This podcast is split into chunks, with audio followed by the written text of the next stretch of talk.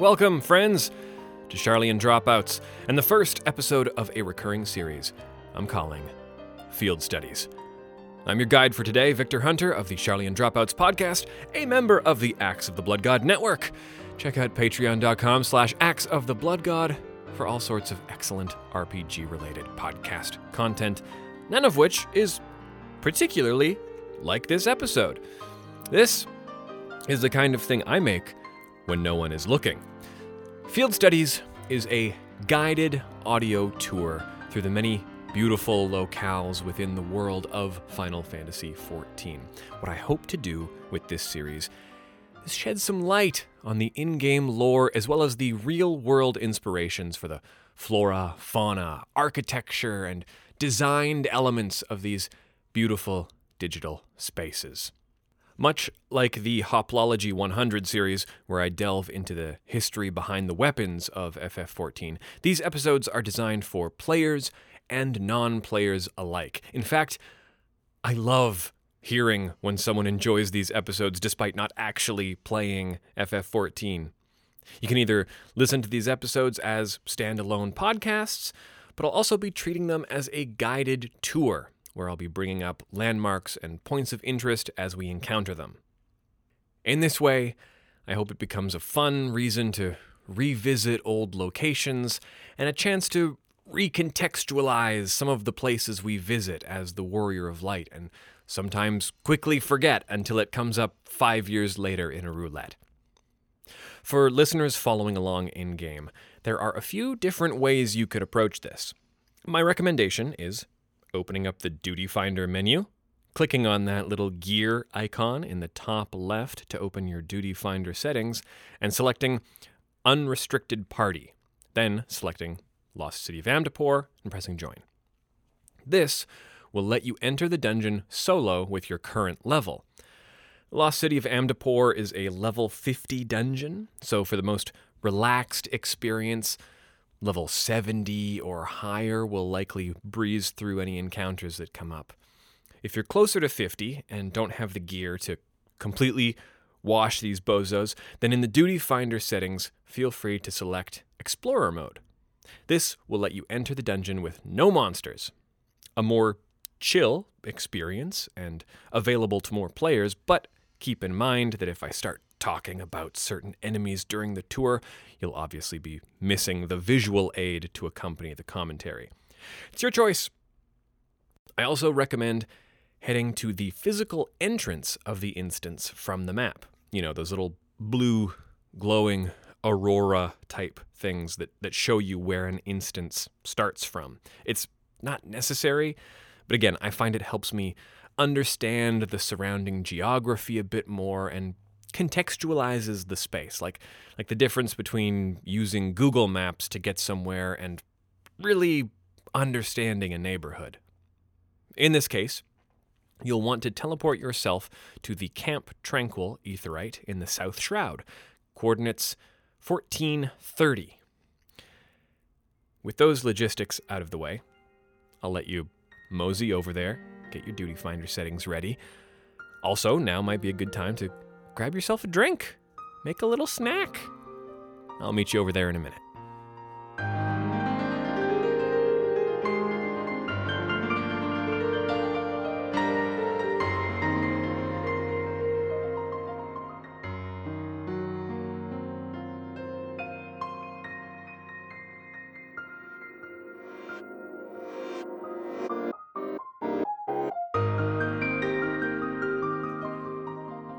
As we stand before the gate to Amdapor, a few things strike me.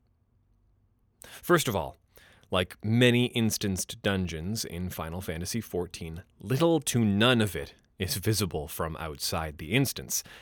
Uh, this is just one of those video gamey things that we subconsciously suspend our disbelief for all the time. Sometimes in Final Fantasy XIV, you'll see beyond the edges of the walkable area low poly versions of familiar landmarks in the distance to denote the location you'll end up in once you cross the threshold of the loading zone. Limsa Lominsa is a good example of a place that seems visible from many of the surrounding areas. Or Ishgard, famously looming in the distance for those of you bound to a realm reborn. These low poly, forced perspective stand ins are just out of reach but give the geography a verisimilitude that goes a long way towards making Eorzea feel like a cohesive place. But that loading zone, the, the space between, the, the moment of blackness while your destination loads, feels like so many things to me. It's, it's certainly exciting to enter a new area for the first time and anticipate the reveal. But as I play longer and longer, I think about that loading screen like a, a scene transition in a narrative, a, a jump from one scene in our character's life to another, a moment where control is ripped from us, the player, and the Warrior of Light acts entirely on their own. For instance, the loading zone just south of us, from the South Shroud to Eastern Thanalan, gives us no familiar landmarks in the distance only what we can assume from the art assets that exist off in the distance are malms and malms of forest and mountain before emerging right next to Eastern Thanalan's colossal burning wall. That space, for the player, is liminal, but for the Warrior of Light, our actor, is full of potential. As I'm recording this, I, I walked back and forth between these zones and realized that while it's cloudy and pouring rain in eastern Thanalan in this moment, it's a beautiful sunny day in the South Shroud. Just further driving home the fact that despite being adjacent to one another in the game's directory, these places are absolutely meant to be more distant than FF14 is showing us. So, how does this relate to the lost city of Amdapor? Well, I bring it up because Amdapor is one of those places where the exit from the overworld and the entrance to the dungeon are basically one to one. Let's jump in now so you can see what I mean. I'll, I'll give you a second to queue up your duty finder, and then I'll count us in. Ready, check. Three, two, one, commence.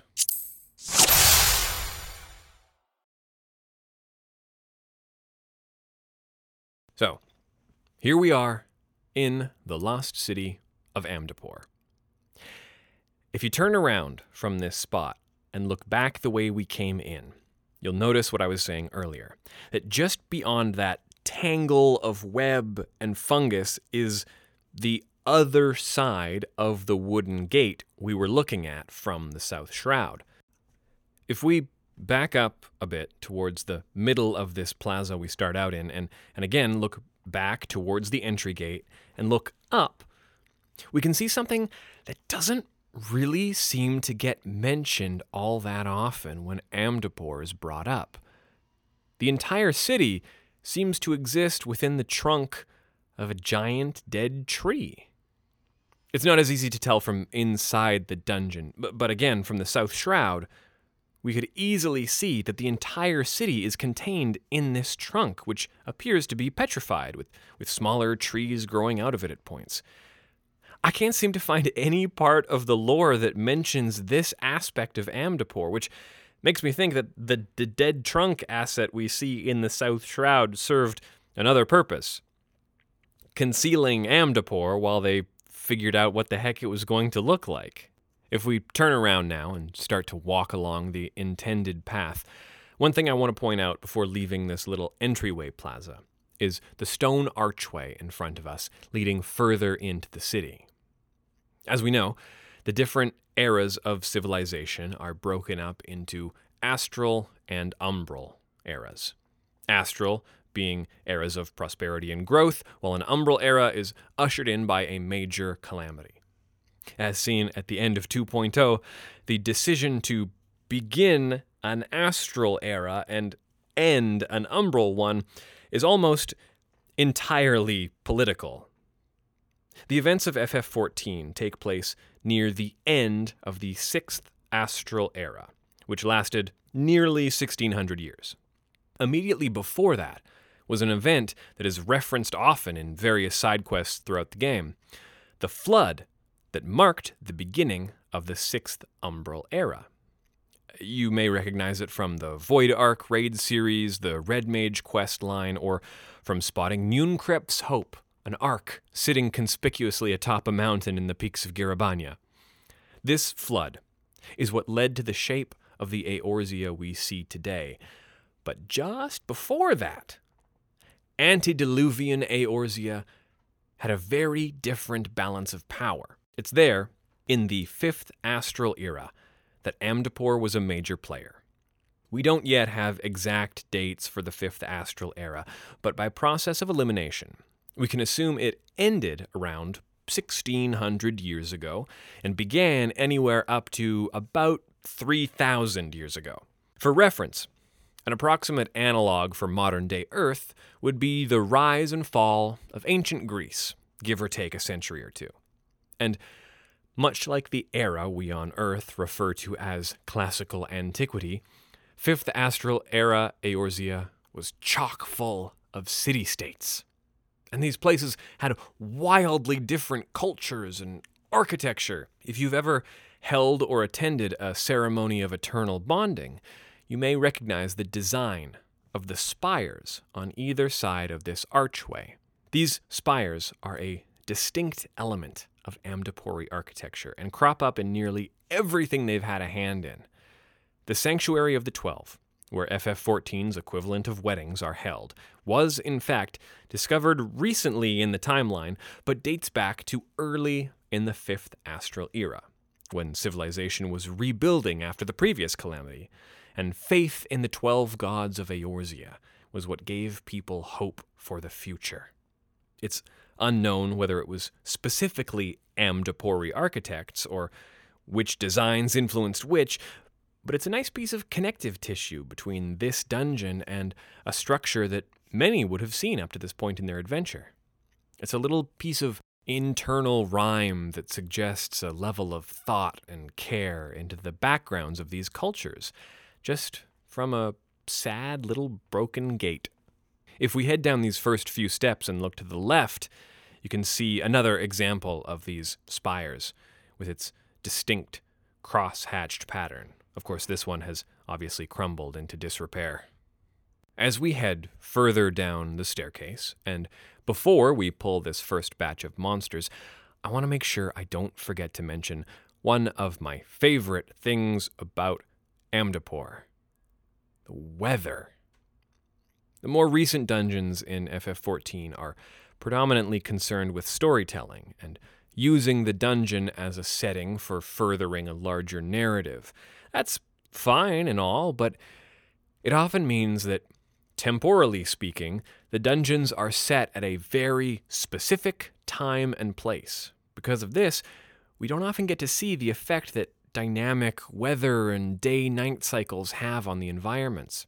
Amdapor is a beautiful example of a dungeon that takes on a completely different character under different conditions, and it makes it a wonderful place to revisit.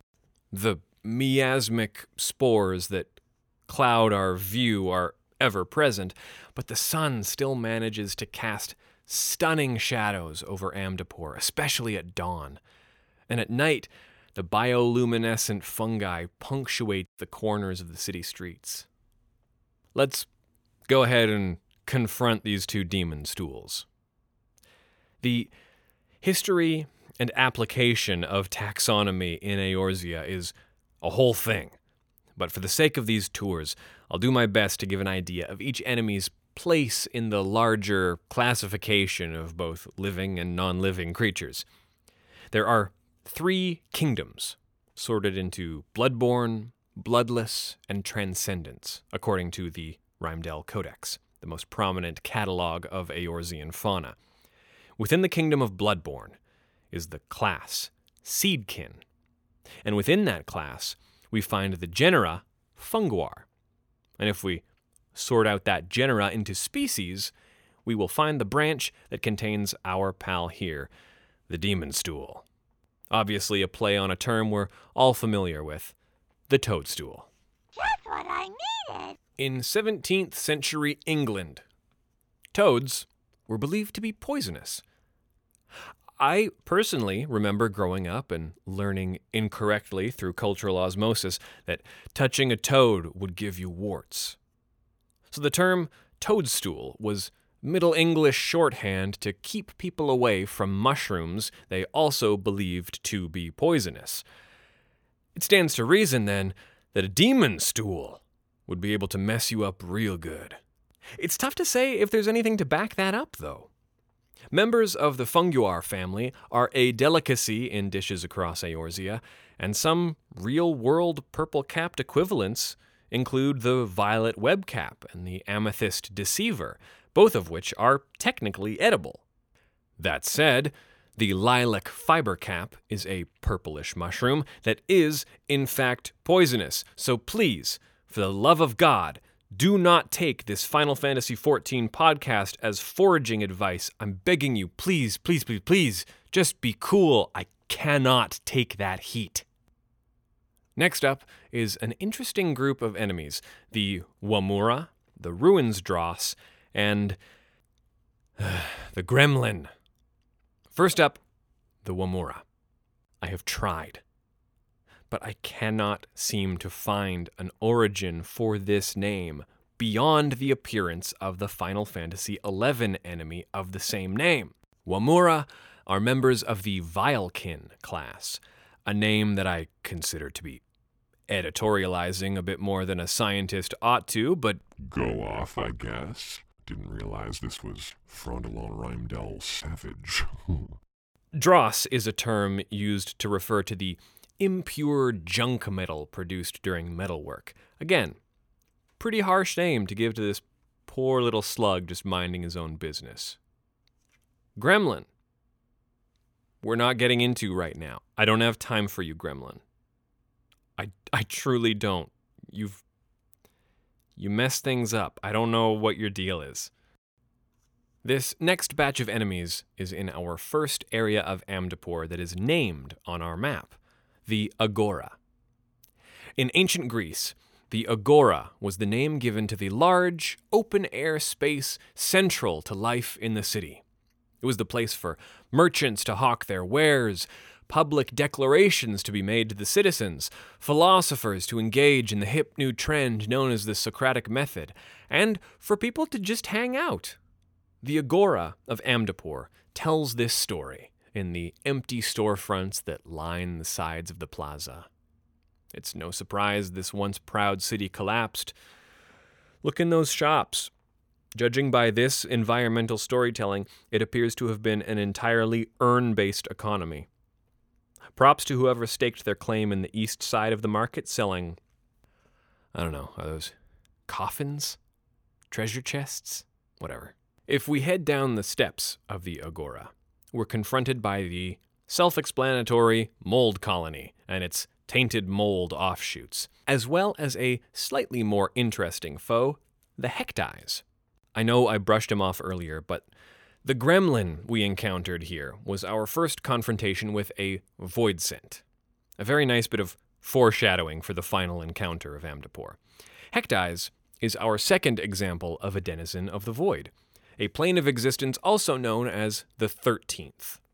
We'll have plenty of opportunity to get into the void in later episodes, but for now, it's important to know that the denizens of the 13th were once very much like us, until a flood of darkness twisted them and made them into ether starved monsters who seek out gateways to our realm so that they may sup on our ethereally rich bodies.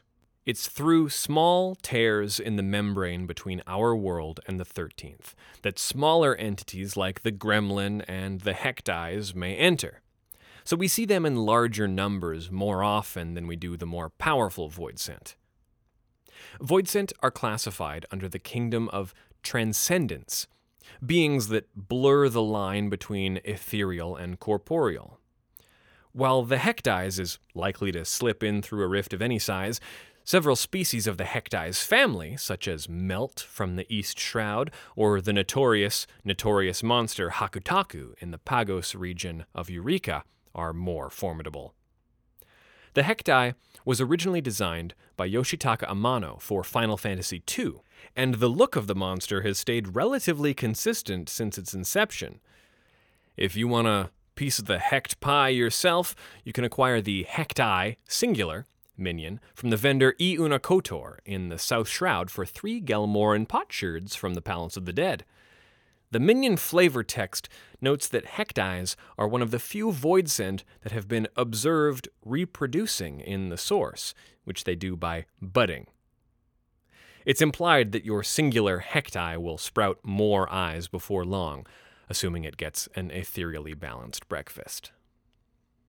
When you need mealtime inspiration, it's worth shopping Kroger, where you'll find over 30,000 mouthwatering choices that excite your inner foodie. And no matter what tasty choice you make, you'll enjoy our everyday low prices, plus extra ways to save, like digital coupons worth over $600 each week. You can also save up to $1 off per gallon at the pump with fuel points. More savings and more inspiring flavors make shopping Kroger worth it every time. Kroger, fresh for everyone. Fuel restrictions apply. Another day is here, and you're ready for it. What to wear? Check. Breakfast, lunch, and dinner? Check. Planning for what's next and how to save for it? That's where Bank of America can help. For your financial to-dos, Bank of America has experts ready to help get you closer to your goals. Get started at one of our local financial centers or 24-7 in our mobile banking app. Find a location near you at bankofamerica.com slash talk to us. What would you like the power to do? Mobile banking requires downloading the app and is only available for select devices. Message and data rates may apply. Bank of America and a member FDIC. As we leave through the gate at the base of the Agora, we encounter a Madmite for the first time, a species of Vilekin in the Diremite genera. Diremites are technically the name for male members of the mite family, with the females dubbed Bane mites. Mites can be found in all shapes and sizes across Eorzea, but the most memorable for early adventurers is Graffias, the Bane Mite that serves as the final encounter in the Thousand Maws of Toto-Rak. A rank hunters might also recognize Gurtab from the North Shroud from this family. Rounding the bend, we can dispose of a couple more Mad Mites and make our way to the entrance of the Halcyon Court. And hey, if you're using this podcast as a sleeping aid, maybe skip the next part. The Decaying Gourmand is a fantastic name for this beautiful, wretched fungal nightmare. Ophiocordyceps unilateralis is a fungus found in tropical forests, famous for its ability to hijack the mind of a very specific tribe of ants. First, it infects the ant by breaking down its exoskeleton using enzymes. It then creates fungal clusters around the ant's brain, compromising its mobility and causing it to convulse. Once the ant has fallen to the forest floor, the fungus gains control of the ant's nervous system and instructs it to climb up a nearby plant. Once on a leaf, the fungus will instruct the ant to climb onto the underside, enabling the proper growth of the fungus's fruiting body. Then, to prevent the ant from falling, it will cause the ant's jaw to atrophy as it bites down on the leaf, creating a lockjaw effect that keeps it in place while the fungus is at the optimal position for its fruiting body to spread its spores. That's what I needed. That sucks. The decaying gourmand is a type of rotting gubu, an unfortunate creature that has been possessed by a very similar fungus.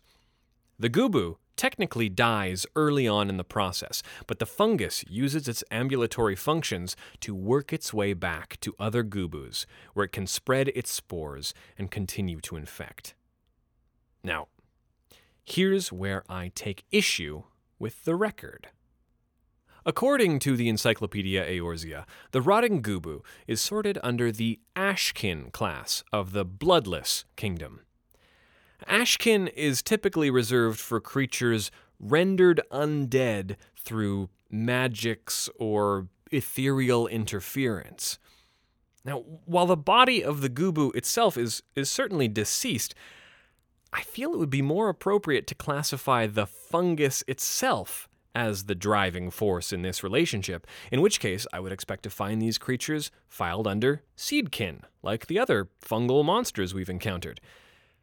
Either way, the rotting gubu, and by extension, the decaying gourmand, are horrifying.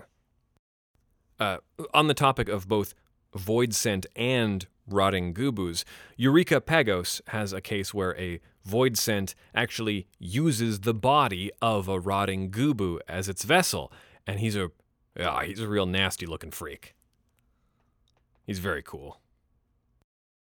Anyway, kill the decaying gourmand and get it over with. I hate him so much. I I, I hate the the cordyceps growing off of its head. Ugh, everything about it is awful. I love him. Beyond the Halcyon Court, we see our first Wamouracampa, the adolescent stage of the fully grown Wamora. Now, Campa is a suffix used commonly when identifying butterflies and moths, such as the genus Lophocampa or Asterocampa.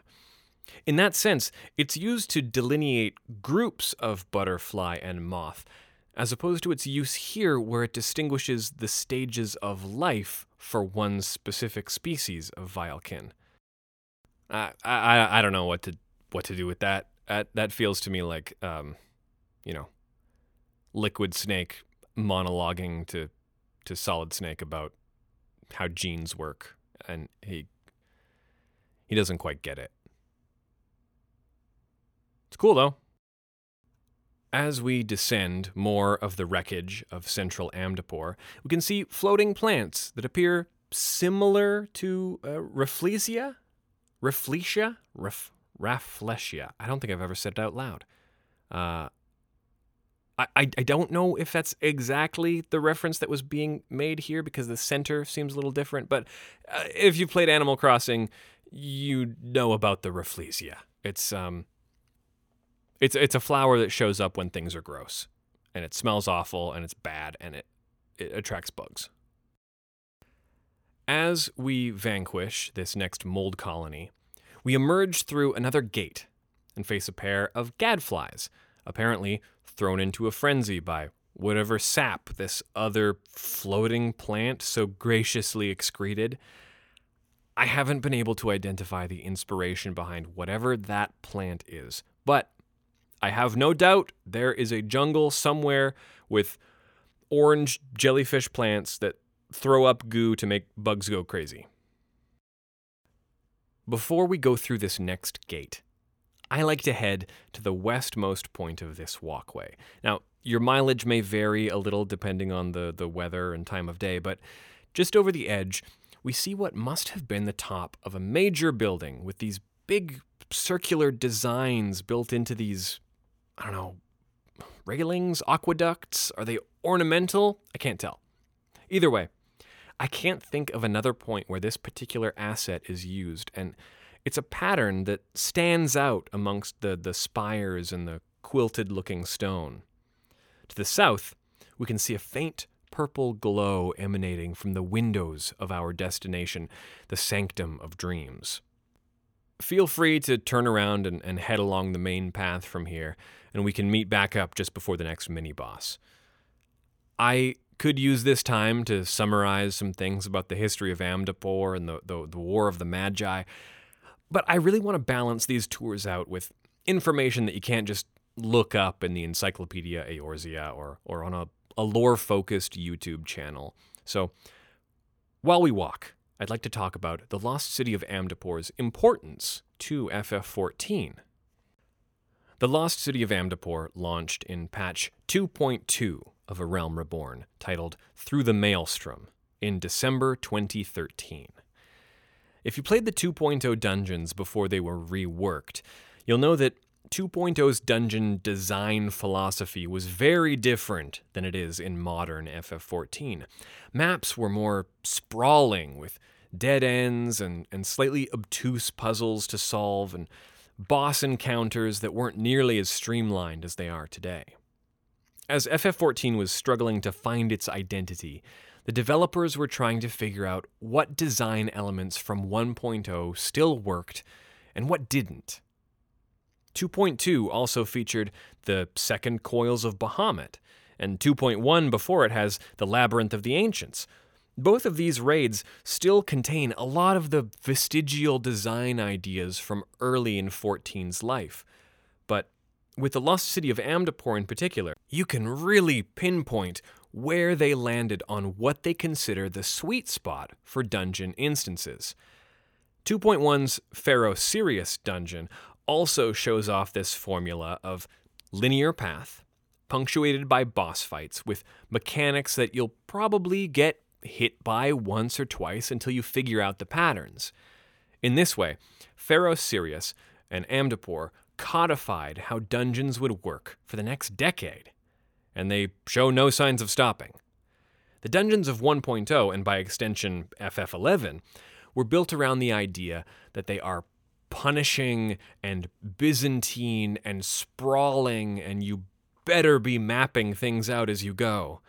They were designed to be mastered slowly and over time through sharing of resources and player communication. 2.1 and on has created bite sized dungeons that prioritize your mastery over your own job and the boss mechanics to create an experience that is meant to be run over and over through the roulette system.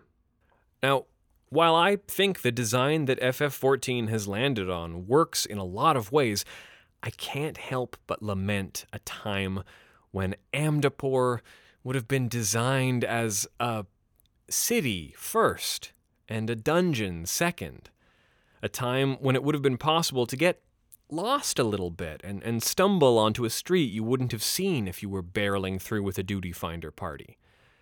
Of course, the budget and resources available for a single dungeon means that Amdapor could never be the, the fully realized space I wish it was, but it's for this reason I love to poke around in the corners of these maps to see what potential there is for more storytelling. While I'm off on this little tangent, I encourage you to hop over to the Lost City of Amdapor hard after this, just to compare and contrast some of the assets that get reused.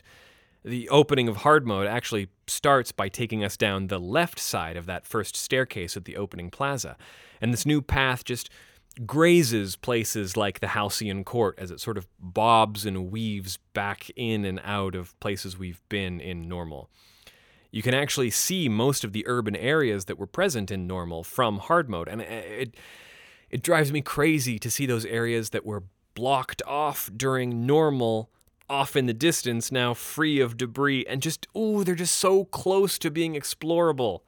Oh anyway here we are at the tower of white and the Arioch. i don't know a ton about the tower of white and it took me a moment to realize that the Tower of White doesn't refer to the tower ahead of us, but rather the one below us. This boss arena takes place atop the Tower of White, with its sun and moon reliefs carved into the stone at our feet. I wish I had more to say about the Tower of White. Uh, white as in white magic? Probably.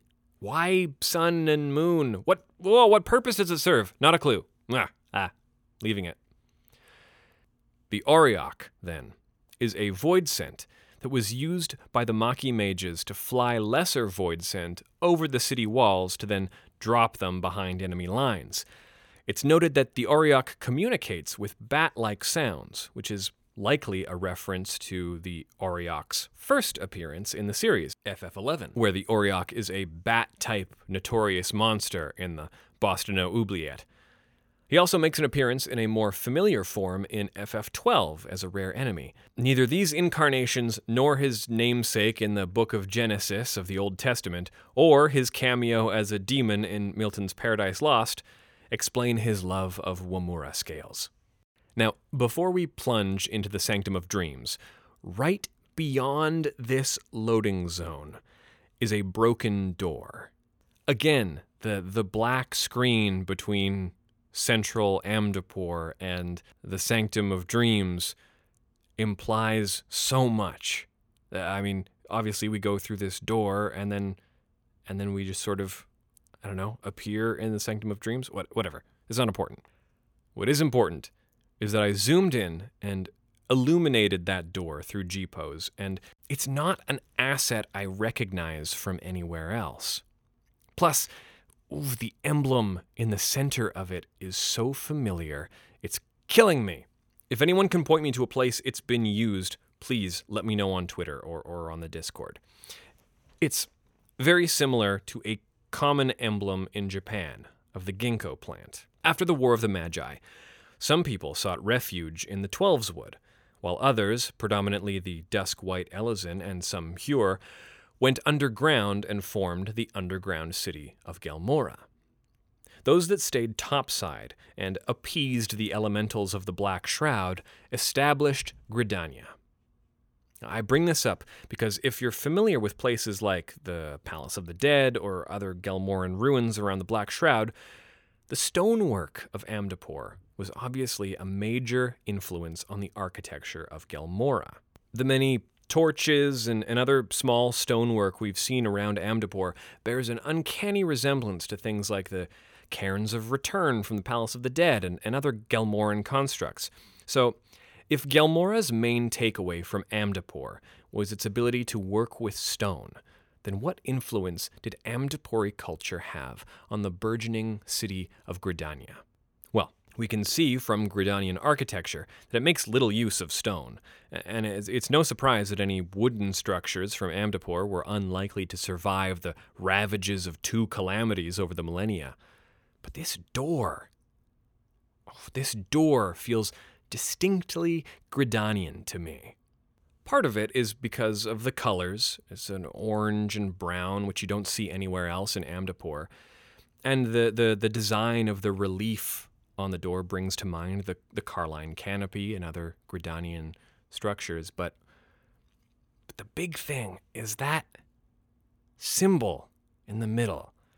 That ginkgo leaf. In 1.0, Gridania was meant to be based on a Shinto like system of beliefs. The elementals of the forest were a stand in for the Shinto kami, and the way the spirits of the forest communicated with its inhabitants were all rooted in this philosophy. Obviously, with the introduction of the Far East, this comparatively loose connection was seen as redundant and discarded in favor of something far more literal. Shinto shrines in Japan are regularly accompanied by ginkgo trees, and they're seen as a symbol of longevity, with the leaves and seeds being used in medicine to this day. The leaf is also common in traditional family crests and is even the current symbol of the Tokyo metropolitan government. I like to think that this one door, this, this tiny little asset tucked away in the dark beyond a loading zone, serves as, as some small little reminder of the connection that the modern day conjurers of Gridania have to their ancestors in Amdapor, and, and as a, a tiny little reminder of the original vision for Gridania's cultural identity. Onto the Sanctum of Dreams. Our first enemy here is Balzaphon uh, like many of our other Voidsent friends, Balzaphon is named after a demon from either literature or mythology. In this case, we have a version of the Canaanite god Baal, who appears throughout the Hebrew Bible and seems to be the origin point for a million other gods or, or interpretations of gods. He may have been the template for Zeus and Jupiter. Baal also means Lord, so tracking down what texts are referring to Baal the guy and Baal the title makes this a, a, a, big old mess that I don't have the expertise to cover in any sufficiently meaningful way right now. There are other Baal derivatives in FF14 out there. I'm sure we'll get a chance to give him proper coverage down the line. The Alatar is remarkably similar in appearance to the FF11 version, which was also its first appearance.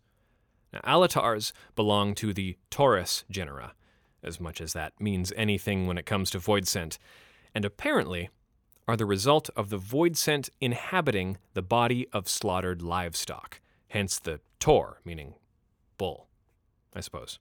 Aloe means different, so this guy's just a a different bull. I'm in no position to argue with that assessment. As far as bulls go, that guy's Different. one thing I appreciate about these encounters is the use of the white mage stones. While they appear to tether and bind the voidsent, they also sustain their life force by giving them regen stacks. Uh, not to spoil too much, but it mirrors how the final boss of this area has been shackled by the white magic of Amdapor, but it has also preserved him over the centuries. Our final new enemy is the Dirty Eye of the Ahriman family. Now, Ahriman are brought about by a voidsent inhabiting the eyeball of an animal. When you consider the existence of the enemy known as the Gobbledygawker, created by grafting an Ahriman onto the face of a living goblin host, there's apparently endless opportunity for the recycling of eyeballs and swapping of vitreous humors in the fantastic realm of Eorzea. As we descend into the final stop on our tour, the Waking Nightmare, I just want to thank you all for coming along on this walk with me. If you're triggering the final boss's intro cutscene, then you're seeing a visual homage to Diablos' first appearance, the Guardian Force summoning animation from Final Fantasy VIII. This fight is also unique for using a different battle theme than usual for A Realm Reborn. This track is Wrath of the Icons, originally composed for 1.0. Despite Diablos not actually being an icon in any way, shape, or form, this has sort of become his theme song, and the melody has returned for both the Shadows of Mhach Raid series as well as an absolute killer arrangement during the final battle in Zadnor in the Save the Queen questline. His opening line of dialogue during the fight is interesting in that it, it implies that he either isn't aware of the passage of time or at least doesn't know that Amdapor fell ages ago. Anyway. I also have no idea what the significance is of the monster symbols on the void gates that open up around him. I, I mean, I mean, mechanically, I understand the the match game meant to be played there, but a Gubu, a Wamoura, a Griffin, and an Ahriman.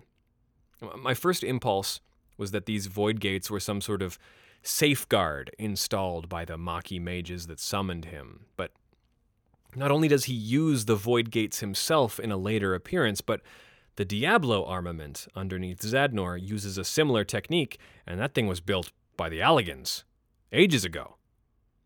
If it's an innate skill that Diablos has, then, then why those symbols? A Gubu seems a little cutesy for a voidsent of this caliber. Anyway, Diablos was originally summoned by the Mhachi mage Césaire as a sort of nuclear deterrence. The hope was that the threat of Diablos would be enough to cause the Amdapori to surrender. Unfortunately, in 1510 of the Fifth Astral Era, the decision makers of Mhach saw fit to unleash Diablos in the city. Eventually, the White Mages of Amdapor bound Diablos in the Sanctum of Dreams, but it was too late to undo the toll that centuries of white and black magic use had taken on the surrounding land. The flood of the Sixth Umbral Calamity was nigh. Survivors abandoned the lowlands for the mountains of Gyr Abania, and the elementals of the Black Shroud cast a glamour over the ruins of Amdapor to prevent anyone from seeking the powers that lay dormant there. Stripped of ether, the land began to rot, and Amdapor became the city we see today. And that's where our story ends for now. The ramifications of the War of the Magi were massive, and the effects can be found in every corner of Eorzea. So I hope this revisit to Amdapor was either an enlightening tour or a, a helpful refresher, or even just a nice excuse to poke into the corners of a nearly decade old dungeon at the time of this recording. Either way, thank you so much for joining me for the first episode of the Field Studies series. These are a lot of fun to research and record, but they're a lot of work as well. So, if you would like to support more episodes like this one, please head on over to patreon.com slash bloodgodpod to chip in a little. You'll also get access to the monthly Sharlayan Dropouts Roundtable episodes with my fellow hosts, Nadia Oxford and Mike Williams, as well as access to tons of Acts of the Blood God episodes to serve all your RPG needs. Be sure to follow us over on Twitter at BloodGodPod and at SharlayanPod, as well as myself at Victor E. Hunter. It's Victor, the letter E, Hunter. And if you enjoy this episode format and want to see coverage of a specific topic, please let us know on one of those social media channels. Or, even better, head to our Acts of the Blood God Discord channel, which you can get access to through our Patreon, and tell me there. Thank you so much for listening. Until next time.